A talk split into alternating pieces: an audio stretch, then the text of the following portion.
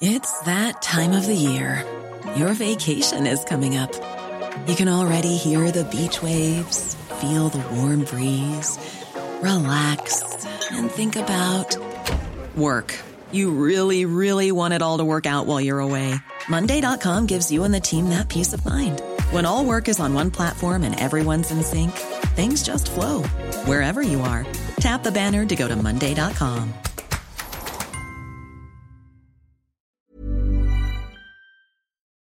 Hi, folks, it's Rick Wilson, and welcome to The Daily Beast's The New Abnormal. Hi, I'm Molly Jong-Fast, a left-wing pundit and editor-at-large at The Daily Beast. I'm also an editor at The Daily Beast, a former Republican political strategist, best-selling author, and full-time troublemaker. We're here to have fun, sharp conversations with some of the smartest people in media, politics, business, and science that help make what's happening in the country and the world clearer. I'll try to keep Rick to the minimum number of F-bombs and try to keep our kids, pets, and other wildlife sounds from invading our respective bunkers. So, Rick Wilson. Hello, Molly Jong-Fast. Hi, Rick Wilson. How are you? How are you doing? I'm prospering, thank you. I'm good.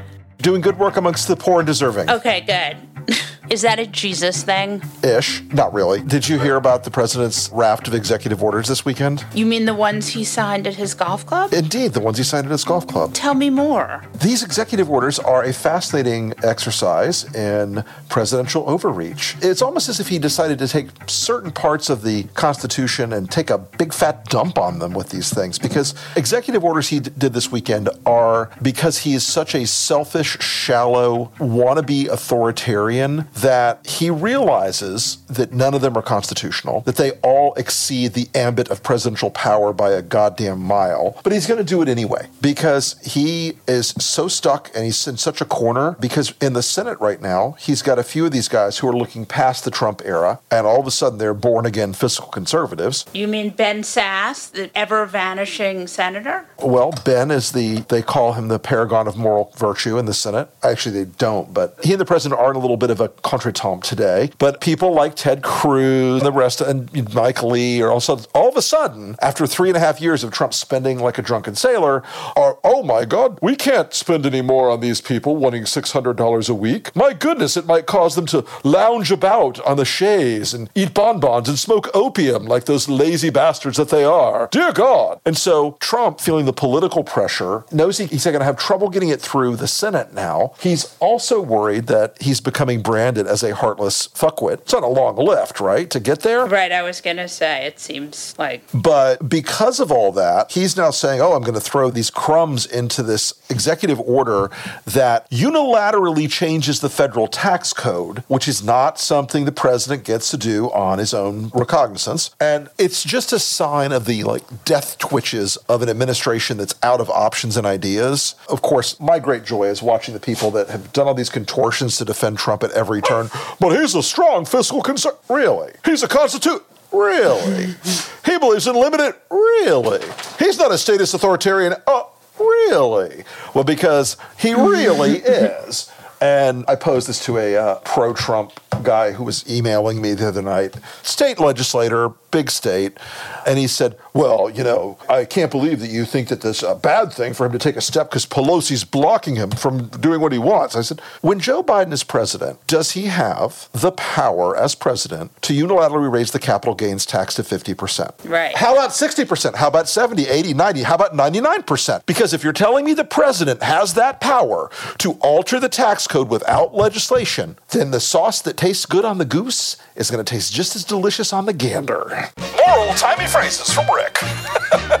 What I thought was interesting about that executive order was the reason that he did it was because he couldn't agree with Rand Paul. Well, yeah, it was Rand Paul, and it was Mike Lee, and it's Ted Cruz, and these guys are doing their best now to get back into what I call their 2012, 2014 era, okay? This is like when the heavy metal band is touring, and the Whigs aren't as convincing as they should be, but here we go. And right, but I mean, he did an executive order not to get around the Democrats, but to get around the other Republicans. Well, yeah, exactly, and the difficulty there is that Donald Trump doesn't have actually any idea what to do. He's caught in this political vice. So one of the things he knows is coming is a gigantic, epic, historic, horrifying wave of evictions and foreclosures. And they are the Trump evictions, and they are the Trump foreclosures. And they're going to hit this country, and 20 million people may be homeless or may be forced out of their apartments or homes. And God knows what happens.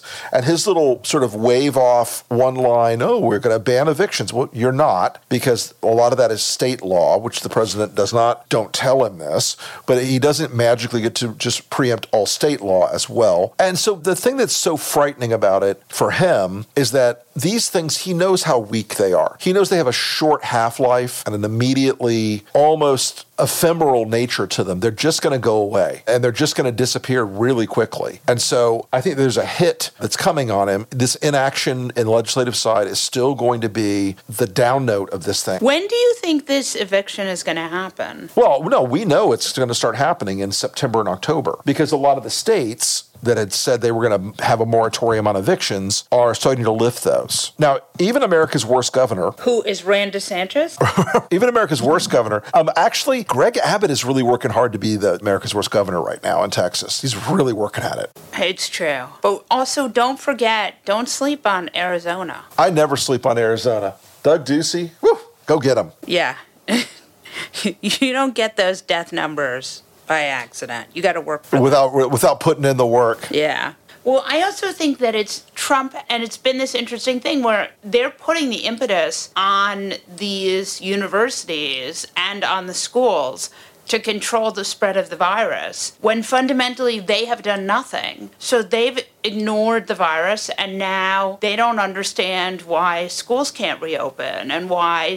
But this problem iterates from kindergarten to college. They want the public impression that it's fine to reopen schools, that there's a plan, there's some sort of logical approach to doing it, and there's not, and they know it. Well, and also the conservatives are saying, well, children don't die of it very often, so send them back to school. And that is not a feasible plan. Children don't die of it very often, so send them back to school. You can't have the government saying that. The geniuses in the great state of Georgia with Governor Brian Kemp, one of America's worst governors, they did the push it downhill thing and said, oh, the school districts have to decide. So school districts start reopening and kids start crowding into these schools. And that one child that got expelled or suspended for taking a photograph of this hallway full of kids, elbow to elbow without a mask in sight. Well, lo and behold, I don't know how this happened. Now, this is some science I don't understand because it's just so beyond me. Suddenly there's a COVID outbreak at that school. How did it happen?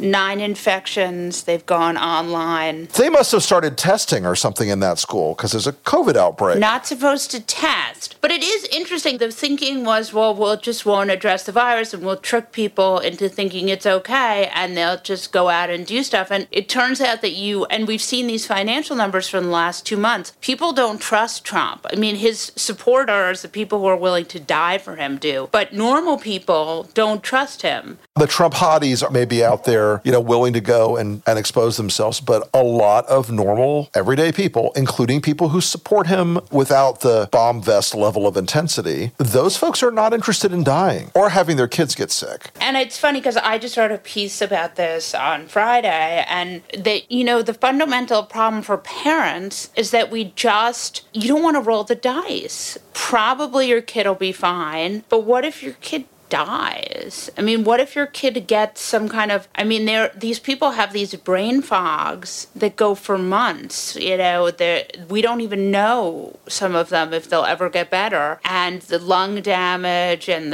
we just don't know what the long-term... Right. And look, I have been talking to some people the last few days about the possibility of COVID exposure in hospitals with heart patients, and they're terrified. And they should be. This is something that we still don't have a full grip on a plan to deal with it. Trump will never have a plan to deal with it, though. That's the dirty little secret. There will never be a real plan. He ping-pongs from one headline to the other, trying to bullshit his way out of every bad day. And this moment that we're in right now, where parents are terrified to send their kids back to school, it's for a reason. They recognize that this is a risk factor that is being pushed upon them for the sake of politics. And the ones who are saying, my kid's going to school for the freedom. Okay, that's great. If that's the choice as a parent, then it's also your choice to expose yourself willy-nilly. And some people are going to do that. Look, Darwin's waiting room is chock fucking full right now of Trump supporters. But, you know, the other thing that I think is so nuts is that because he's politicized this, people on the right are saying, like, it's worth it. Very few kids die. And the people on the left are saying, like, we need to wait. We have to be thoughtful about this. It's insane. Like, this is insane. Very few kids died on 9/11, so we can just ignore terrorism. I mean, that dumb fuck risk assessment problem that they have iterates along a lot of different lines, but it is something that there's already a lot of data that children, even if they don't get symptomatic, they spread it like hell. And kids are in closer social contact, even in these controlled school environments, than any epidemiologist could recommend. But we also just don't know. I mean, the thing is, we just don't know a lot about this virus. It's new. We're seeing things from January and February now. The thing that I keep getting struck by is, like, we're making all the mistakes they made in 1918. It's become so politicized, and Trump still doesn't have a federal response. You keep seeing these articles that are like, we can still stop it. But a lot of the Trump administration doctors even have said, like, even Dr. Bricks, who's kind of the Dolores Umbridge of the White House, why is Trump fucking with the mail? Well, because he wants to be reelected. He wants to delay the delivery of absentee and early voting ballots and therefore squeak out a reelection in a year where people are going to be terrified to come out and vote, except for the people who are Trump hotties who do not fear the virus because they are protected by the miracle of his aura. And also they're taking hydroxychloroquine, right? Right. They're taking hydroxychloroquine, whatever the fuck it is. And they believe that the demon of COVID cannot touch them. But so that's why he's fucking with the Postal Service. I suspect this is one of those things we're going to drill down like one notch down. It's not really Trump per se. It's Navarro or the Secretary of Failure, Jared, or some other idiot who has got a hard on about the Postal Service, either from a free market perspective or some political agenda that they've developed here. And it is delaying the delivery of medication to veterans and seniors. It is delaying the delivery of veterans' benefits checks. I mean, look, most of them are electronic, but there are still a lot of people in this country who get their government benefits by a paper check. What about Nikki Haley? She was trying to send her nephew popcorn. Oh, her nephew didn't get his popcorn. Well, that's just a shame. I am so sorry. That's almost as bad as a veteran with PTSD not getting the medication he needs to keep him from fucking committing suicide. By the way, that was one of the most self-indulgent, whiny, out-of-touch things I've ever seen from a person who thinks they're going to be president of the United States, because I guarantee you someday there will be an ad where a veteran or his family says, I couldn't get my medication because Nikki Haley's ally Donald Trump held it back. They screwed up the Postal Service for political gain. It just makes her seem so trifling. Right? I mean, not getting your nephew's popcorn, man, that is terrible. That is so awful. I mean, I just can't believe the suffering she's experiencing with that. It is, it does feel out of touch. Well, I think in her case, it was awful form and it made her look awful. And she's been getting dragged to hell on it the last couple days. Yeah, that is kind of fun. Which is, you know, a side benefit. But look, he is going to play fuck around with the post office. He has utterly politicized it, which I think is... Can you do anything? Can people do anything to protect the post office? Not really. It is such a gigantic federal bureaucracy, and they're cutting off the operational funding for this. It is a deliberate strategy. It is something that I think people eventually will need to go to jail for, but that's going to be one of the many, many counts in the Truth and Reconciliation Commission coming forward. So what do you do about that? Like, as a voter and just a concerned citizen like myself. If you're doing an early vote or an absentee ballot, go as early as possible. If you really want to make a little extra layer of security, send it with a tracking number. I know that costs a little bit more, but these people are desperate to break every institution that could possibly cause him to be overturned. And he knows that a lot of people are out there aggressively doing absentee balloting. Do you think that ultimately it will also hurt Republicans? Make me feel better about this. No, it will also hurt Republicans. And it has. I mean, Glenn Bolger, a very prominent Republican pollster, recently said that they were starting to see people they relied on Republican voters they've been relying on who are saying, I'm not going to vote absentee. My God, the president says it's fraud. And so Trump has had this like 2-week period now of trying to say, well, our absentee ballots are the good ones. The rest are the ones that are voter fraud. So you think ultimately it will hurt Republicans too? Don't Republicans do more mail-in balloting? We were very, very good at Republican turning out mail-in ballots, yes, for a long time, for a very, very long time. And it is a shame that mail-in balloting isn't universal, but because there's very little actual ability to conduct fraud through it, but here we are.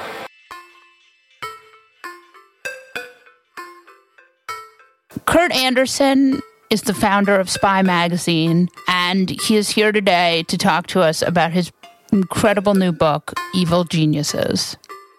Well, Kurt Andersen, welcome to The New Abnormal. We are absolutely delighted to have you here. I have been a fan of yours since the 1980s spy era and beyond. Mm-hmm. Uh-oh. You will go into eternity being famous for having coined the phrase short-fingered vulgarian in reference to our current president, and I will always love you for it.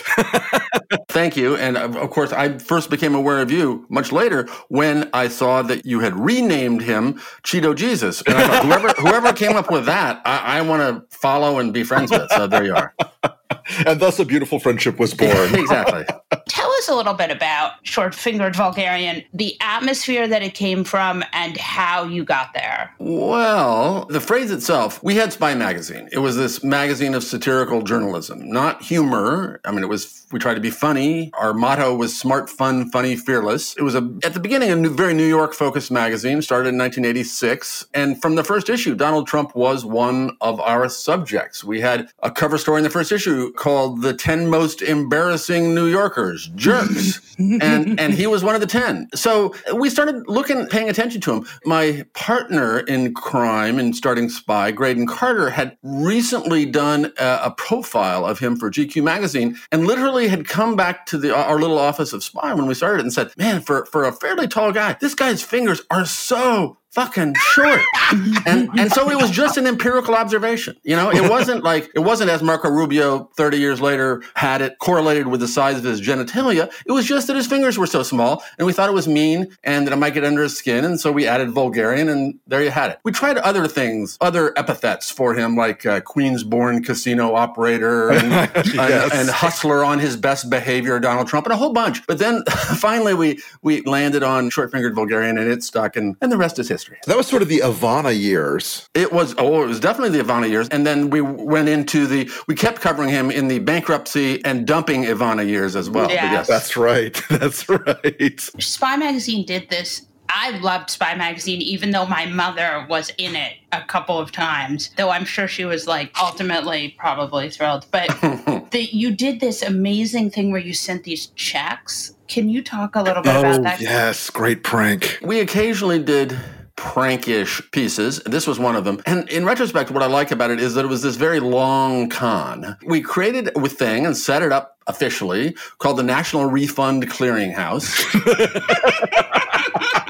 And this was back when physical checks often existed more often. So we sent to about, I think, 58, around 60 rich, well-known rich people, mostly New Yorkers, a check for $1.13 and said, here's your refund. And we were vague in the letter about what it was for and just wanted to see who'd cash it. And about half of those cashed it. And then we said, so then after we got those checks back, we sent another check for like 47 cents and said, oh, we're sorry. There was more of a refund. You're also due this 47 cents. And see who would cash that. And it was, and each time fewer and fewer and fewer of these gazillionaires would cash the checks. Finally, we sent a 13-cent check to the semifinalists, and only two people cashed those checks. One was Adnan Khashoggi, the shady Saudi arms dealer, who was about to go bankrupt. Yep, and the other one was Donald Trump, who was also about to go bankrupt. And so they were the joint winners back in the day. That is the greatest. We also, by the way, speaking of Donald Trump, we, in I think like 88, during the 88 election cycle, we had, among others, Penn and Schoen, who were then big pollsters, and Frank Luntz, a young pollster, do polls for us. One of the ones we asked was, which of these people do you wish was running for president? And one of them was Donald Trump in 1988. And 4% of Americans in 1988, according to this poll, wished Donald Trump were running. So we pretended that that was a serious wellspring of support and that he should do it, because what a fun joke that would be if Donald Trump ran for president. I promise you, though, knowing Roger Stone, he went into Trump's office and said, "This is the building block, sir. You're going to be huge, sir. This is going to be an amazing thing. I need $25,000 a month, and it's going to be awesome." Yeah. Yeah. Speaking of genius, your new book is Evil Geniuses, The Unmaking of America, a recent history, and we'd love to hear more about it. Well, I wrote this other book, published this other book a few years ago called Fantasyland, right as Donald Trump was elected. And its American history, its version of the story was that we've always had this kind of weakness for exciting and entertaining falsehoods of various kinds in our, as part of our national DNA. And that it had gotten crazy and out of control starting really in the late 60s, and crazier as it infected your former political party, Rick.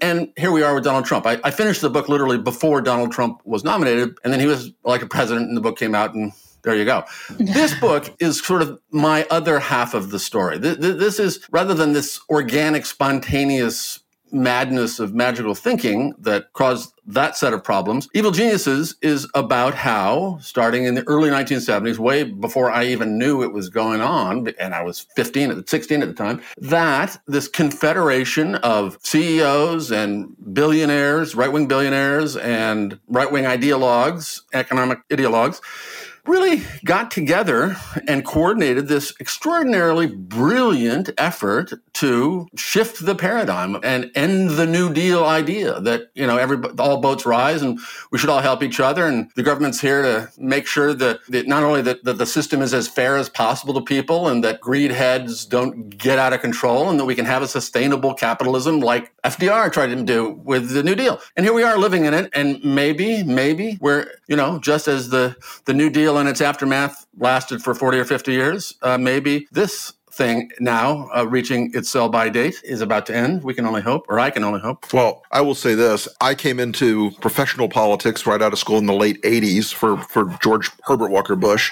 And when I got into the electoral politics side, the consulting side, I've written about this too, is there's this growing realization that the party of free markets is full of shit, because it wasn't about free markets. It was about gaining enough power to use the regulatory state and legislative process to advantage your individual companies or markets. That's not capitalism. That's crony capitalism on a good day and something much worse. Well, and in addition to what the whole political counter-establishment in Washington and elsewhere did, in terms of changing sentiment and what the chattering class and regular people thought, simultaneously and not coincidentally, Wall Street kind of ate America and in its variously deregulated ways. And so there are other things that happen simultaneously that I, being somebody who I wrote a whole book about, like, I don't really believe in conspiracy theories. They're really dangerous and they're mostly preposterous, and that doesn't happen. This, as I looked at it, having been a complacent, you know, happy Clintonian Democrat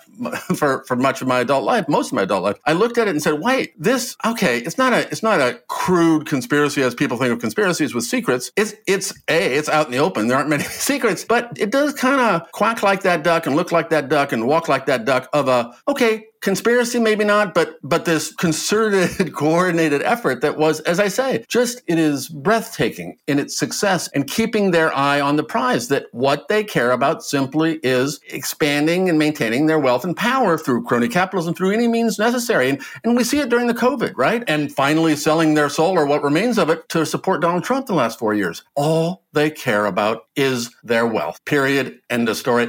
And it supersedes all other values, like maintaining a democracy, or decency and all the rest. Is there a surprising genius in the book who you were shocked at how influential they were? Well, I mean, I wasn't really shocked by Milton Friedman, the OG evil genius, but having grown up thinking, oh, he's a, you know, look at that guy on TV. He's smart, he's amusing, he's whatever. I had respect for him. I didn't realize really how evil his soulless notion of how the world works is, that absolutely nothing should matter to anybody in business but profits. Everything else is not even secondary, just unimportant. And so I didn't realize that. But the one, I guess, who surprised me, because I only knew of him as, the Supreme Court justice who didn't who was dinged, who was borked. Oh, yes, Robert Bork. Robert Bork. Yeah. See, I didn't know that much about him. I knew of that. I knew that he was part of the originalist idea of reinterpreting the law that, you know, had the effect really of getting the right everything they wanted under the guise of, oh no, we're just going back, we're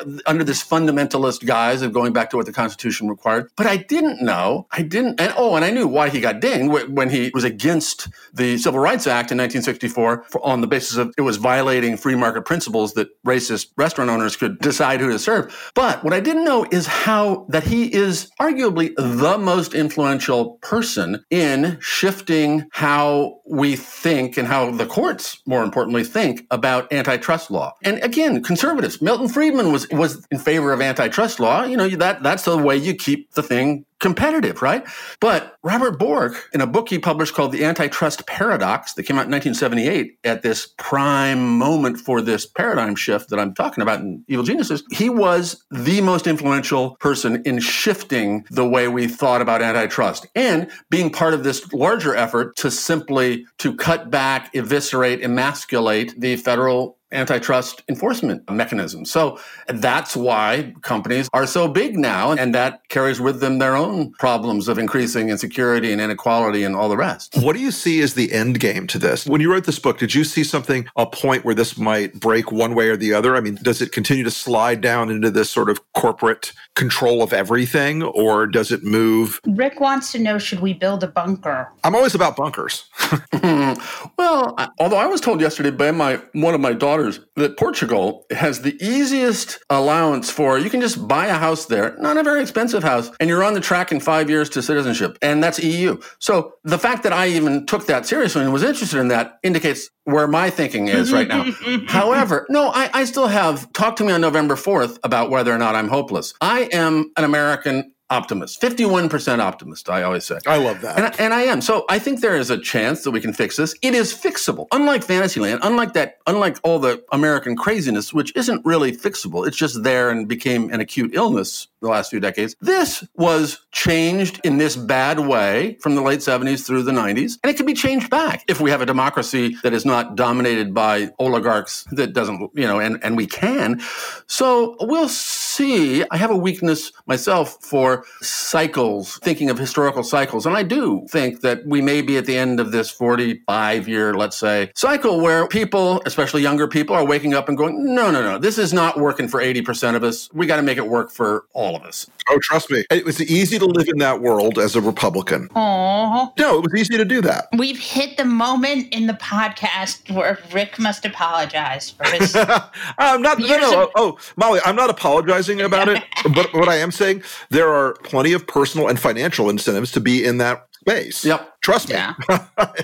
Look, undermining the principles of our democracy is a well-compensated endeavor. Yeah. And if it's mea culpa day here on The New Abnormal, kind of synthesized excerpt from the book just appeared in the Atlantic month. It just appeared in the Atlantic. In it, the headline they put on is something like, I was a useful idiot for the capitalists. And I too, again, as not working for Republicans, but being hey, I'm doing fine. My job is not going to be outsourced or offshored or computerized or anything. I'm good. You know, so I think we all, there is blame to go around. Anyway, so is there hope? I have actually near the end, I have a little chart to make it easy where there's 5 options. And it's like, if economic growth and technology sort of goes along more or less it has for the last 50 years is one side. And then, no, there's super AI. It's amazing. We're making things with computers like kaboom and 3D printing everything and whatever. Those are 2 possibilities. And then we either keep the system like it is now or make it fair, at least as fair as it was in 1976 when we had maximum economic equality in America of all time. So those 4 quadrants, you know, we either become, if we don't really grow like crazy and technology doesn't change everything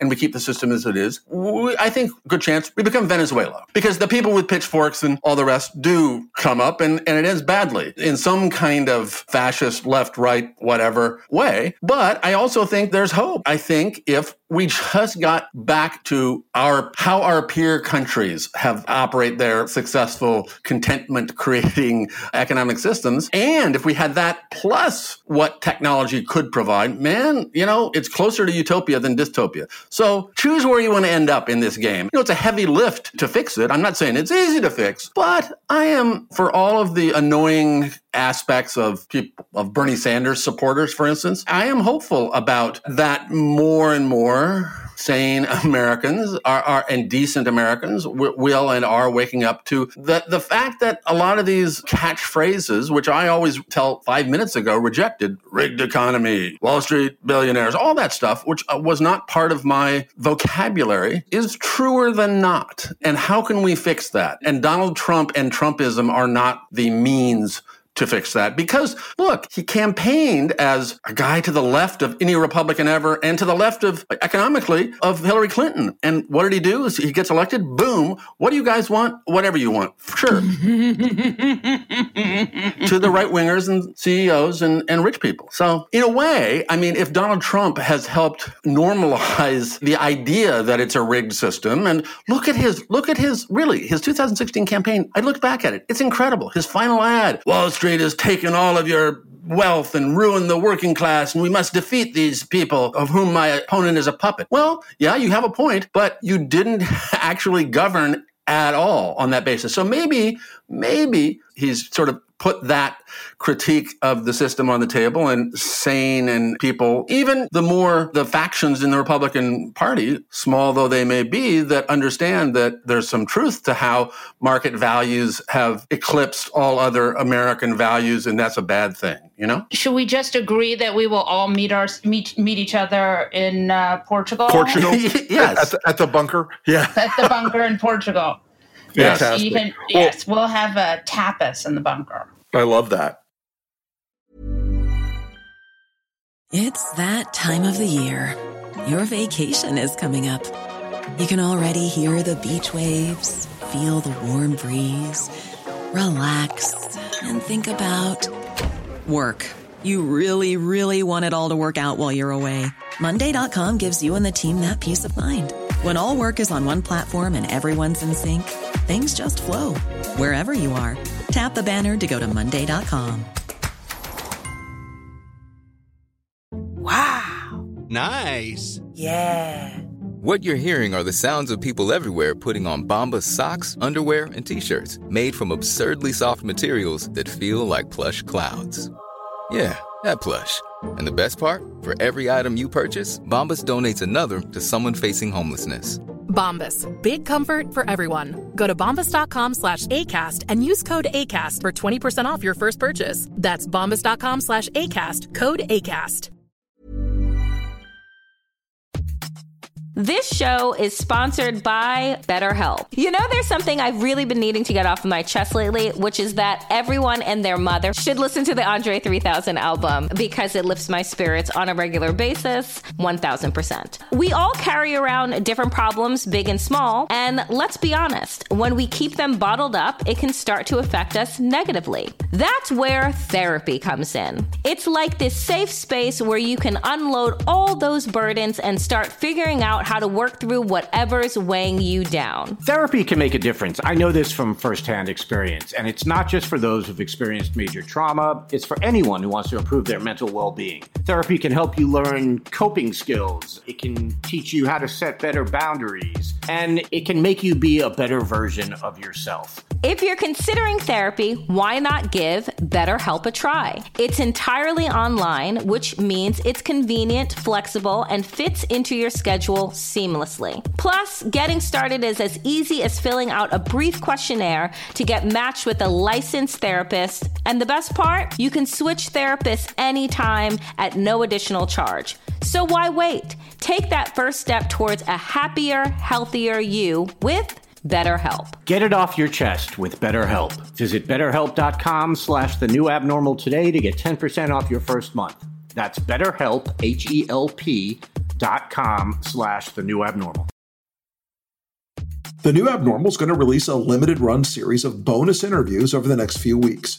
starting in August, we'll release a new one each Sunday. But listen carefully. Only Beast Inside members will have access to these. So head over to newabnormal.thedailybeast.com to join now. Your Beast Inside membership helps support the great reporting at The Beast and podcasts like The New Abnormal. Thanks.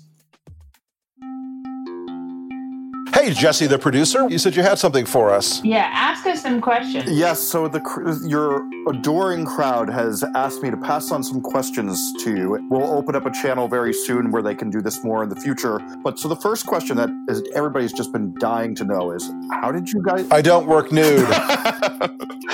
There's a reason we don't use Video Zoom. How'd you two meet? Prison. Are you wearing pants right now, Rick? Maybe. How did we meet, Rick, you go? Prison. We were on Chain Gang. No, we met, as all people do these days, on the Twitter machine. Yeah, that was how we met. And then I think I came to somebody else's book party at your apartment. Whose book party was it? I don't remember now. Because we live in dog years now. That's like 35 years ago. So I wonder when it was. I still think the idea of telling people it was prison is kind of funny. Chain Gang. Working... On Chain Gang. Work release. Yeah, work release. Like 4 years ago? 3.5 years ago? Yeah, like three and a half, 4 years ago now, yeah. What is a special power each of you have that the audience would be surprised to hear about? No, I can hit my head on almost anything. Yes, you can. I've seen that, actually. I once hit my head on a plate on a table. Rick was there. I have a couple of what I call dumbass superpowers. One of my superpowers is I always know what direction I'm pointing, almost to the degree which direction I'm pointing. That's one of my dumbass superpowers. My other dumbass superpower, as my children will now be embarrassed forever, is I can summon sea mammals like fucking Aquaman. You can't. If I'm around, there will be dolphins or manatees or some kind of fucking sea mammal. No way. It's not. I swear to God. If I see it, I'll believe it. I call bullshit on that superpower. And I also always know what time it is when I wake up. Really? To the minute. Like, always know exactly what minute it is. Oh, it's 4:08 in the morning. So to feed off of that one, what's the best breed of dog? German short hair pointer, duh. Chinese crested powder puff, obviously. I will fight you. Yeah, I will fight you. No, our dogs will fight each other. Our dogs will fight. Yes! Yes! Oh my God, the new abnormal dog fighting merch. You need it. I'm sure Noah will love it if we have a dog fighting pit. You know what? If we start with dog fighting, we can expand to bear baiting and then actual cockfighting. We can have a huge underground cockfighting ring, and that leads us into the meth business, and then you're the queen of the South. Yeah, listen, I'm in. Let's go. Rick, who is your fuck that guy? My fuck that guy is Mr. October Surprise. It's Senator Ron Johnson of Wisconsin. Tell me more. Who is a man of marginal intelligence to begin with, but he has certainly gotten a staff around him, some of whom, by the way, have been inherited from your best friend, Devin Nunes. Oh, the best. Of eager Russia conspiracy guys who are going to produce the most clumsy... You mean broken-brained Devin Nunes? That Devin Nunes? Broken-brained Devin Nunes, yep. And Ron doesn't have much of a brain to start with in terms of communicating. So broken brain Devin. Anyway, Ron has got a bunch of people around him, and their idea is going to be that they're going to have the Senate committee, the Intelligence Committee, introduce a groundbreaking, shocking revelation right at the end of the campaign. Somehow they'll meet on October 5th, and they're going to throw out the latest batch of bullshit Ukraine intelligence fakery that Rudy and his little minions are over trying to scrape up from the usual Voivodizaconi scales. But this whole thing is the most transparent bullshit you've ever seen. It's Benghazi light. It's dairy farmer Benghazi. It's going to be almost impossible for any human being that has a spinal column and even minimal brain function to believe it, which means the Fox audience will swallow it wholesale. My fuck that guy is Ainsley Earhart. Ainsley Earhart? America's sweetheart? Yes. Occupant of the curvy couch, girlfriend of client number 3, Ainsley Earhart, who today on Fox and Friends, the world's strangest morning program, decided was shocked to learn that children get coronavirus. Shocked, I tell you. Well, shocked, I tell you. You know, look, I have to say, I very strenuously avoid watching the show involving the curvy couch. What? Because I've come to the conclusion that I would rather get rip shit on cheap gin and watch the Teletubbies. It has about the same level of discourse, and it is a shockingly bad show. It is shockingly terrible. So the fact that Ainsley Earhart is unable to believe that children get COVID is so on brand. These are not smart people. I think that's fair to say. No, these are dumb guys. So that's my Fuck That Guy, that's your Fuck That Girl, and another segment of Fuck That Guy in the record books.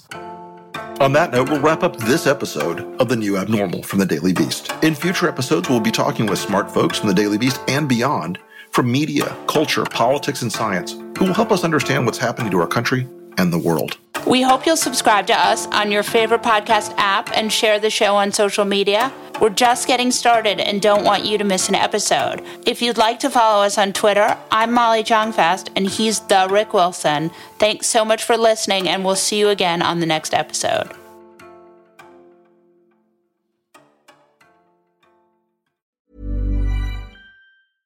Hey, it's Paige DeSorbo from Giggly Squad. High quality fashion without the price tag. Say hello to Quince. I'm snagging high-end essentials like cozy cashmere sweaters, sleek leather jackets, fine jewelry, and so much more. With Quince being 50 to 80% less than similar brands. And they partner with factories that prioritize safe, ethical, and responsible manufacturing. I love that. Luxury quality within reach. Go to quince.com/style to get free shipping and 365-day returns on your next order. Quince.com/style.